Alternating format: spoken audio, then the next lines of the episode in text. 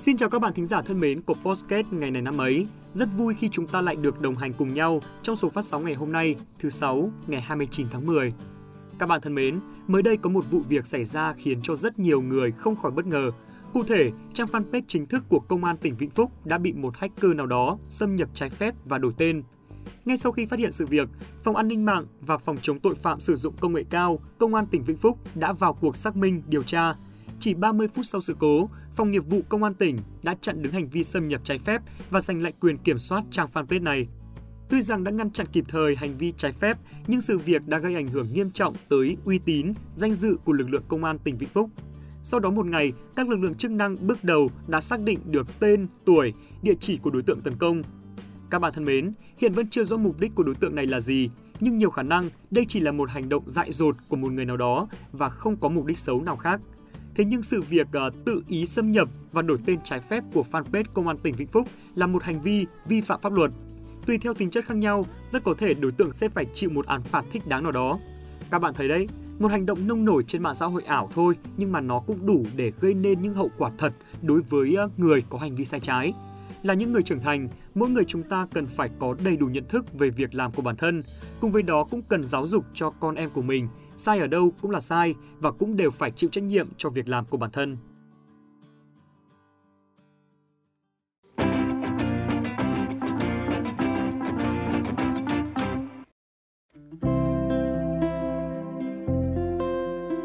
Các bạn thính giả thân mến, hôm nay là thứ Sáu, ngày 29 tháng 10, là ngày thứ 302 trong năm. Hôm nay là ngày làm việc cuối cùng trong tuần rồi. Chúc các bạn sẽ hoàn thành tốt mọi công việc được giao trong tuần vừa qua để chúng ta có thể tận hưởng những ngày nghỉ cuối tuần một cách trọn vẹn. Cùng với đó cũng xin được chúc cho các bạn có sinh nhật trong ngày hôm nay sẽ có một ngày ngập tràn niềm vui và những điều hạnh phúc. Các bạn ạ, trong một ngày với cái lạnh đầu mùa như thế này thì còn gì thoải mái hơn bằng việc cùng với những người thân yêu của mình quây quần đầm ấm bên mâm cơm gia đình. Gia đình là nơi chất chứa tình cảm thiêng liêng nhất của mỗi chúng ta, vậy nên dù có bận đến mấy, cũng nên dành chút thời gian cho gia đình của mình các bạn nhé.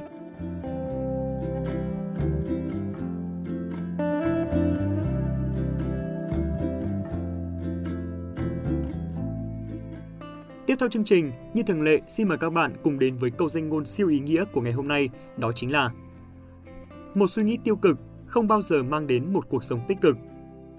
Các bạn thân mến, Khó khăn, thất bại trong cuộc sống là điều không bao giờ có thể tránh được. Những lúc như vậy, cảm xúc tiêu cực, chán nản sẽ sinh ra. Nhưng bạn đừng quên rằng, một suy nghĩ tiêu cực sẽ không bao giờ mang lại một cuộc sống tích cực. Những lúc thất vọng, mệt mỏi, hãy dành thời gian cho mình một chút để nghỉ ngơi và lấy lại sự cân bằng. Suy nghĩ bi quan giống như một liều thuốc mê, nó sẽ cho ta có cái nhìn lệch lạc trong cuộc sống mà đánh mất đi ý chí vươn lên. Khi ta suy nghĩ bi quan là ta đang gây thêm khó khăn cho bản thân mình. Vậy nên, hãy loại bỏ chúng ra khỏi đầu của bạn. Thay vào đó, hãy suy nghĩ đến việc làm thế nào để vượt qua mọi khó khăn. Bởi vì khi suy nghĩ cách vượt qua vấn đề, không cần biết nó có ra hướng hay không, nhưng ít nhiều thì nó cũng khiến cho chúng ta hóa giải được những cảm xúc tiêu cực trước mắt. Sau đó, chúng ta hãy mở rộng tầm nhìn để thấy được những khía cạnh khác trong cuộc sống này. Như vậy thì à, cảm giác về nỗi khổ sở cũng sẽ vơi bớt đi phần nào. Khi đến sát giờ đi học, đi làm mà xe của ta lại bị hỏng, Đừng suy nghĩ đến việc xấu nhất là phải nghỉ làm hay là nghỉ học. Đừng than vãn tại thế này, tại thế kia. Thay vào đó, hãy dành thời gian để lên chuyến xe buýt tới địa điểm mà chúng ta muốn đến. Cùng với đó, hãy luôn suy nghĩ rằng ngoài kia còn có bao nhiêu người không có phương tiện để đi lại, thậm chí không đủ tiền để đi xe buýt. Từ nay, chúng ta đừng nhìn những sự việc trong đời bằng cái nhìn tiêu cực mà lâu nay chúng ta vẫn thường nhìn. Đừng để suy nghĩ tiêu cực ảnh hưởng đến cuộc sống và càng không để nó điều khiển bản thân mình.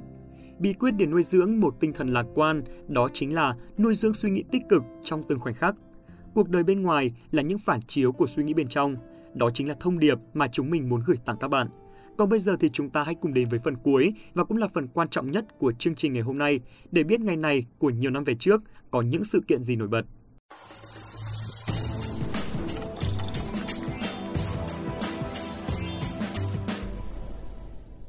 Xin chào các bạn thính giả thân yêu, Khánh Hà đã quay trở lại trong chuyên mục ngày này năm ấy rồi đây. Ừ, rồi hôm nay làm gì mà Khánh Hà nhìn áo hức vậy ta? Ừ, đâu có gì đâu, tại vì hôm nay thì à, được gặp cô Đạt này, xong rồi được gặp các bạn thính giả thân yêu nữa. Nhiều đó thôi thì cũng đủ làm Khánh Hà phấn khích lắm rồi. Thôi thôi Khánh Hà ơi, tém tém lại chút đi. Nhưng mà cô Đạt nghĩ là hôm nay Khánh Hà phải trúng số hay cái gì đấy chứ nhìn vui thế kia cơ mà. Ừ, cũng sắp trúng thôi. Vậy thì chắc chắn là Khánh Hà được ai tỏ tình rồi đúng không? Rồi ôi, mình thì ngày nào mà chả được tỏ tình, từ chối nhiều quá cũng ngại lắm thật à. Thế thì chắc chắn 100% luôn này. Khánh Hà trúng gió phải không? Đầu óc có vấn đề thế kia cơ mà. Tào lao, dám chúc yểu được người ta. Khánh Hà đã nói rồi, tại vì hôm nay thì được gặp cô Đào và các bạn thính giả, rồi thì à, cùng nhau quay ngược về quá khứ xem là có những sự kiện gì đã xảy ra trong ngày hôm nay thôi mà cũng không tin. Mọi người thấy không? Nói thật mà cũng không tin. Rồi, thôi được rồi, cô Đạt sẽ không tranh cãi về Khánh Hà nữa, không thì hết mất cả ngày đấy các bạn ạ. Ngay bây giờ thì chúng ta sẽ cùng bắt đầu chương trình ngày hôm nay, 29 tháng 10, tức là ngày thứ 302 trong năm. Ngày 29 tháng 10 năm 1917 là ngày sinh của nhà văn Nam Cao, một nhà văn hiện thực lớn trước cách mạng, một nhà báo kháng chiến sau cách mạng, một trong những nhà văn tiêu biểu nhất của thế kỷ 20 của Việt Nam. Nam Cao tên thật là Trần Hữu Chi, sinh năm 1915, nhưng theo giấy khai sinh thì ghi là năm 1917. Quê ông tại làng Đại Hoàng, Tổng Cao Đà, huyện Nam Sang, Phủ Lý Nhân, nay là xã Hòa Hậu, huyện Lý Nhân, Hà Nam. Ông đã ghép hai chữ của tên tổng và huyện làm bút danh Nam Cao. Thời nhỏ, ông học sơ học ở trường làng, đến cấp tiểu học và bậc trung học, gia đình gửi ông xuống Nam Định học ở trường Cờ Bắc, rồi trường Thành Trung, nay là trường Trung học phổ thông chuyên Lê Hồng Phong, Nam Định. Nhưng vì thể chất yếu, chưa kịp thi Thành Trung, ông đã phải về nhà chữa bệnh, rồi cưới vợ năm 18 tuổi. Nam Cao từng làm nhiều nghề, chật vật kiếm sống và đến với văn chương đầu tiên vì mục đích mưu sinh. Năm 18 tuổi vào Sài Gòn, ông nhận làm thư ký cho một hiệu may, bắt đầu viết các truyện ngắn cảnh cuối cùng, hai cái xác. Ông gửi in trên tuần báo tiểu thuyết thứ bảy, trên báo ích hữu các truyện ngắn nghèo hay là đuôi mù, những cánh hoa tàn, một bà hào hiệp với bút danh Thúy Dư. Có thể nói các sáng tác tìm đường của Nam Cao thời kỳ đầu còn chịu ảnh hưởng của trào lưu văn học lãng mạn đương thời. Trở ra Bắc, sau khi tự học lại để thi lấy bằng, thành trung, Nam Cao dạy học ở trường tư thục Công Thành, trên đường Thụy Khuê, Hà Nội. Ông đưa in truyện ngắn Cái chết của con mực trên báo Hà Nội Tân Văn và in thơ cùng trên báo này với các bút danh là Xuân Du và Nguyệt. Năm 1941, tập truyện đầu tay Đôi lứa xứng đôi, tên trong bản thảo là Cái lò gạch cũ với bút danh Nam Cao do nhà xuất bản Đời mới Hà Nội ấn hành được đón nhận như là một hiện tượng văn học thời đó. Sau này khi in lại, Nam Cao đã đổi tên là Chí Phèo. Phát xít Nhật thâm nhập vào Đông Dương, trường sở bị trưng dụng. Ông rời Hà Nội, về dạy học ở trường tu thục Kỳ Giang, tỉnh Thái Bình, rồi lại về làng quê Đại Hoàng. Thời kỳ này, Nam Cao cho ra đời nhiều tác phẩm. Ông in truyện dài nhiều kỳ, chuyện người hàng xóm trên tờ Trung Bắc Chủ nhật, viết xong tiểu thuyết Chết mòn, sau đổi là Sống mòn. Sau này ông tham gia cách mạng và bị quân Pháp phục kích, bắn chết trên đường đi công tác vào ngày 28 tháng 11 năm 1951 tại Hoàng Đan, Ninh Bình. Sau khi ông mất, mộ phần bị thất lạc và chỉ được tìm thấy cho tới năm 1996. Mặc dù vậy, ảnh hưởng của ông đến văn học Việt Nam vẫn vô cùng đáng kể. Cũng trong năm 1996, Nam Cao được truy tặng giải thưởng Hồ Chí Minh về văn học và nghệ thuật ngay trong đợt 1. Nhà tưởng niệm Nam Cao cũng được thành lập từ ngày 30 tháng 11 năm 2004 tại Hà Nam để tưởng niệm nhà văn. Và chúng ta sẽ cùng chuyển sang thông tin tiếp theo. Ngày 29 tháng 10 năm 1940 là ngày mất của Phan Bội Châu, một danh sĩ và là nhà cách mạng Việt Nam hoạt động trong thời kỳ Pháp thuộc. Phan Bội Châu sinh năm 1867 tại làng Đan Nhiễm, xã Nam Hòa, huyện Nam Đàn, tỉnh Nghệ An. Ông nổi tiếng thông minh từ bé, năm 6 tuổi học 3 ngày thuộc hết Tam Tự Kinh, 7 tuổi đã học hiểu sách luận ngữ, 13 tuổi ông thi đỗ đầu huyện. Thuở thiếu thời, ông đã sớm có lòng yêu nước. Năm 17 tuổi, ông viết bài Hịch Bình Tây Thu Bắc, đem dán ở cây đa đầu làng để hưởng ứng việc Bắc Kỳ khởi nghĩa kháng Pháp. Phan Bội Châu đã sáng lập ra Duy Tân Hội nhằm thúc đẩy phong trào yêu nước trong nước. Tuy nhiên, để tìm ra con đường cứu nước, giải phóng nhân dân lại là một việc khó khăn. Phan Bội Châu với một niềm tin sẽ dựa vào Nhật Bản để kháng chiến chống Pháp, đã lập nên phong trào Đông Du với mục đích học tập tại Nhật Bản.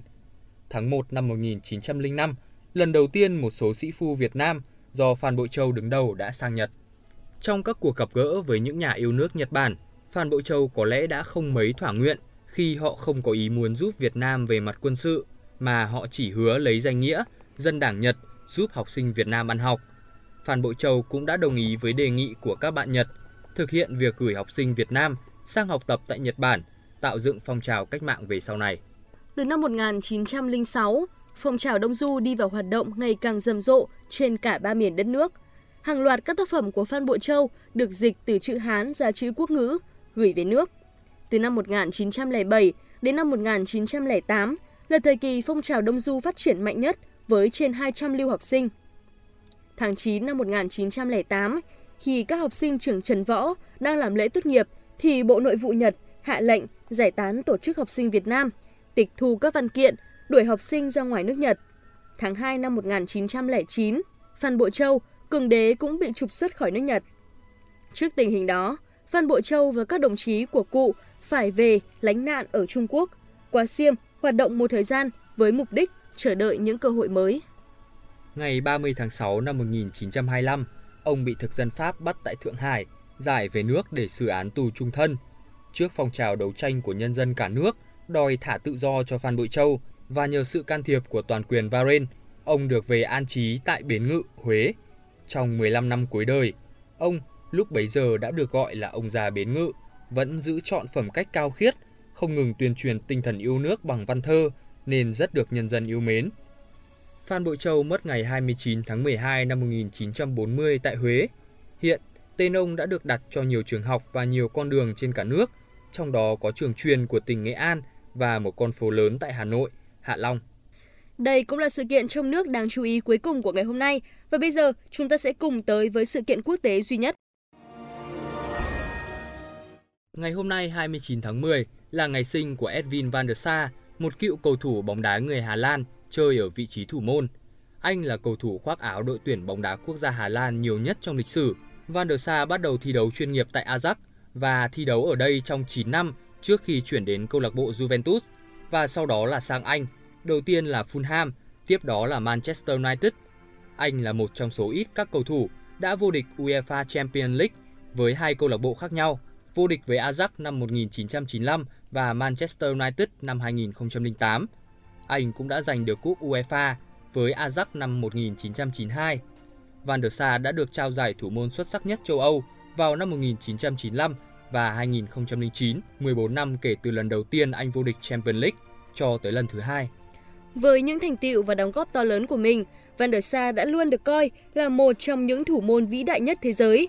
Hiện nay, anh đang là công tác thể thao tại câu lạc bộ Ajax, nơi mà anh khởi nghiệp và mở ra những thành tích đáng kể sau này.